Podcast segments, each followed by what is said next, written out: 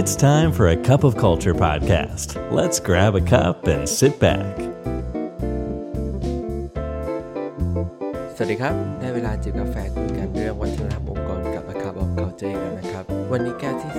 459 อยู่กับผมทอมรัฐวัฒน์สวัสดิ์นะครับ ก่อนหน้านี้เราได้พูดถึงเรื่องควายควิตติ้งกันมาบ่อยนะครับมันมีสาเหตุอาจจะมาจากความคาดหวังที่ไม่ตรงกันระหว่างพนักงานและองค์กร ที่องค์กรคาดหวังให้พนักงานทำบางอย่างที่ไม่ได้ตกลงกันไว้ก่อน หรือเรื่องที่ไม่ได้อยู่ใน job description แต่พนักงานหลายคนก็ไม่สามารถที่จะเข้าใจความคาดหวังนี้ แล้วก็แอบรู้สึกไม่แฟร์ที่จะถูกเรียกร้องให้ตามคาดหวังให้ได้ โดยที่ไม่ได้ตกลงกัน โดยความคาดหวังที่มันนอกเหนือจาก job description นะครับมันคือสิ่งที่เราสามารถเรียกรวมๆกันได้ว่า organizational citizenship behavior หรือ OCB นะครับ และปัญหานี้นับวันยิ่งเพิ่มขึ้นเรื่อยๆครับ แล้วก็แสดงออกมาในรูปแบบที่แตกต่างกันนะครับ มันจะไม่จบแค่ quiet quitting นะครับ ดังนั้นวันนี้เรามาทำความรู้จักกันให้มากขึ้นกันดีกว่าครับ เพื่อให้สุดท้ายแล้วนะครับ องค์กรสามารถที่จะจูนความเข้าใจให้กับพนักงานเข้าใจตรงกันได้ และยอมรับกันทั้งพนักงานและตัวองค์กรครับ ก่อนอื่นต้องเริ่มกันหน่อยนะครับว่า OCB หรือ Organizational Citizenship Behavior เนี่ยคืออะไร ถ้าตอบสั้นๆ เนี่ยก็เรียกว่าเป็นหน้าที่พลเมืองในองค์กรครับ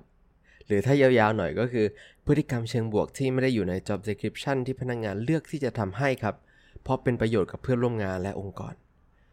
โดยนิยามเนี่ยครับ มันหมายความว่า OCB เนี่ยมันไม่ใช่สิ่งที่ต้องทำครับ แล้วก็ไม่ได้อยู่ในข้อตกลง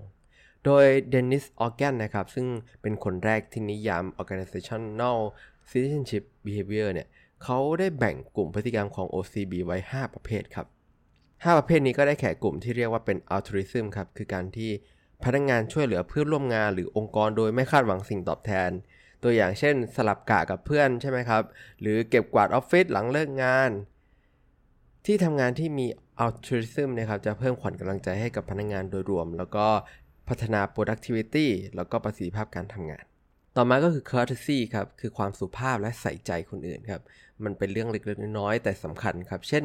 ทักทายกันตอนเช้า หรือการถามถ่ายเรื่องส่วนตัว มันเป็นการแสดงความใส่ใจครับ แล้วก็เปิดโอกาสให้ความสัมพันธ์ในที่ทำงานเกิดขึ้นได้ ต่อมาก็คือ sportsmanship ครับ มันคือความสามารถในการรับมือกับสถานการณ์ที่ไม่เป็นอย่างที่คาด ส่วนใหญ่ก็จะเป็นเซอร์ไพรส์เชิงลบนะครับ เช่นเพื่อนร่วมงานป่วยหนักกระทันหันครับทำให้เรามาต้องรับงานเพิ่มเข้ามาโดยไม่รู้ตัวครับ และการมี sportsmanship ที่ดีคือการที่เราไม่บ่นถึงเพื่อนร่วมงานครับ เพราะเราเข้าใจว่ามันคือสุดวิสัย แล้วก็เป็นแค่สถานการณ์ชั่วคราว ต่อมาก็คือ conscientiousness ครับ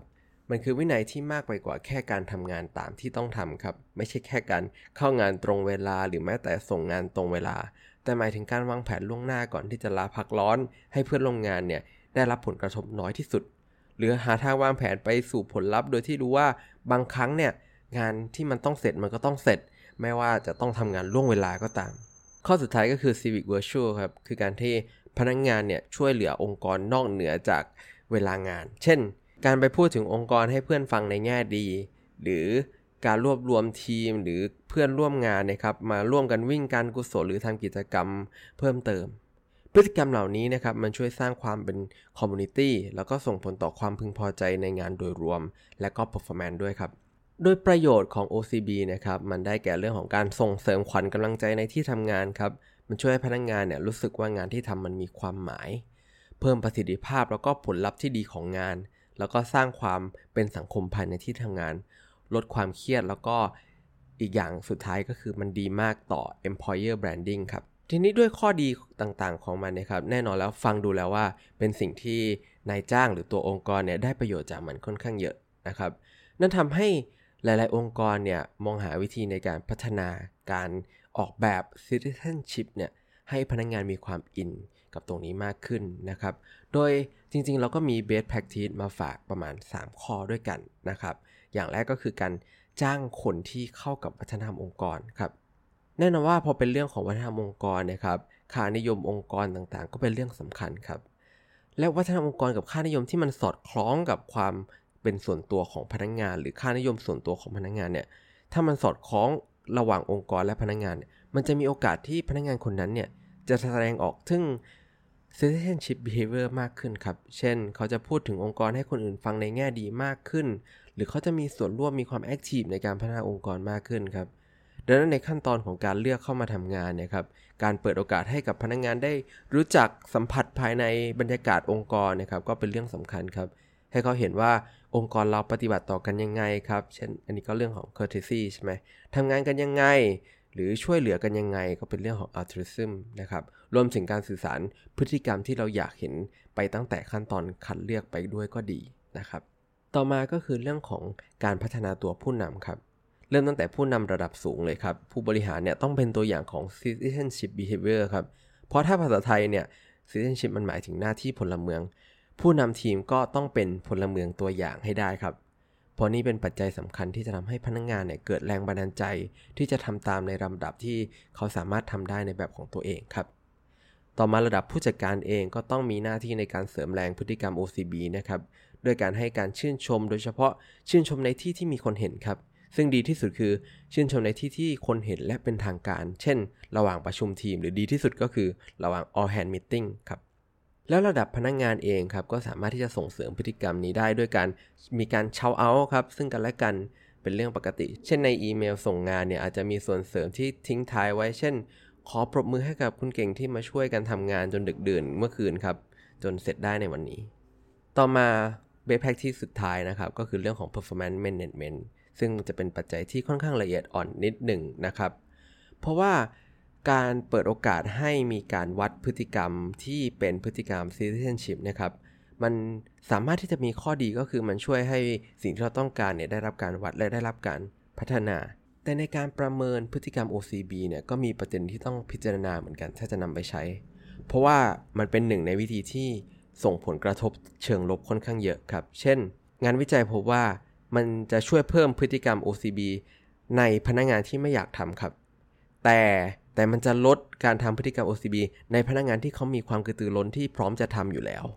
แล้วองค์กรที่วัด OCB เนี่ยส่งผลให้พนักงานเบิร์นเอาท์จากการที่หลายคนต้องเริ่มฝืนตัวเองทำพฤติกรรมโดยไม่เต็มใจ นอกจากนั้นเนี่ยมันเพิ่มโอกาสที่จะมีบทบาทที่ทับซ้อนกันระหว่างพนักงาน แล้วก็มันทำให้การวิเคราะห์ข้อมูลองค์กรเนี่ยเป็นไปได้ยากครับ เพราะว่าพฤติกรรมหลายอย่างไม่ได้เกิดขึ้นโดย motivation ส่วนตัว แล้วก็บางครั้งมันอาจจะขัดต่อกฎหมายแรงงานในบางจุดด้วยนะครับ ซึ่งสาเหตุหลักที่ทำให้มันมีผลกระทบทางลบเกิดขึ้นมานะครับ เป็นพื้นฐานมาจากความ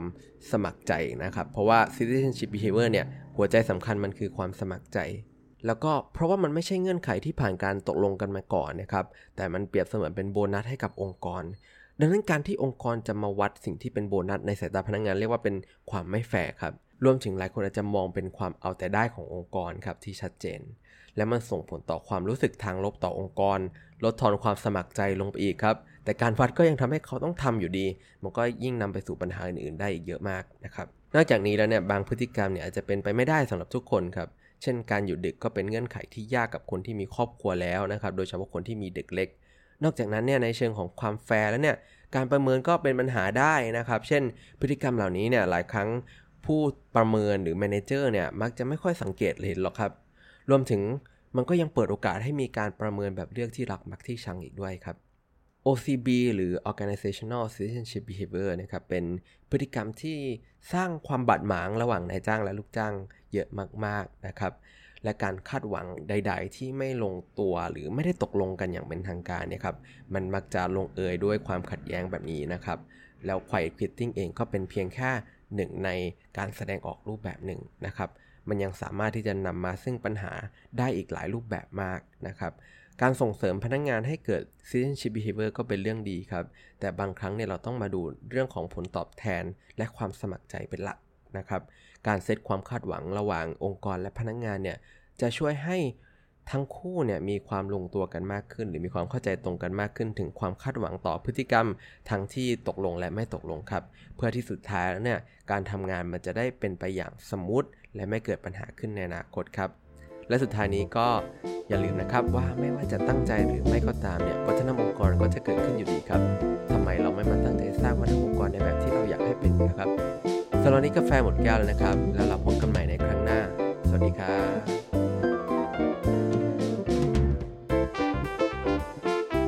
And that's today's Cup of Culture. See you again next time.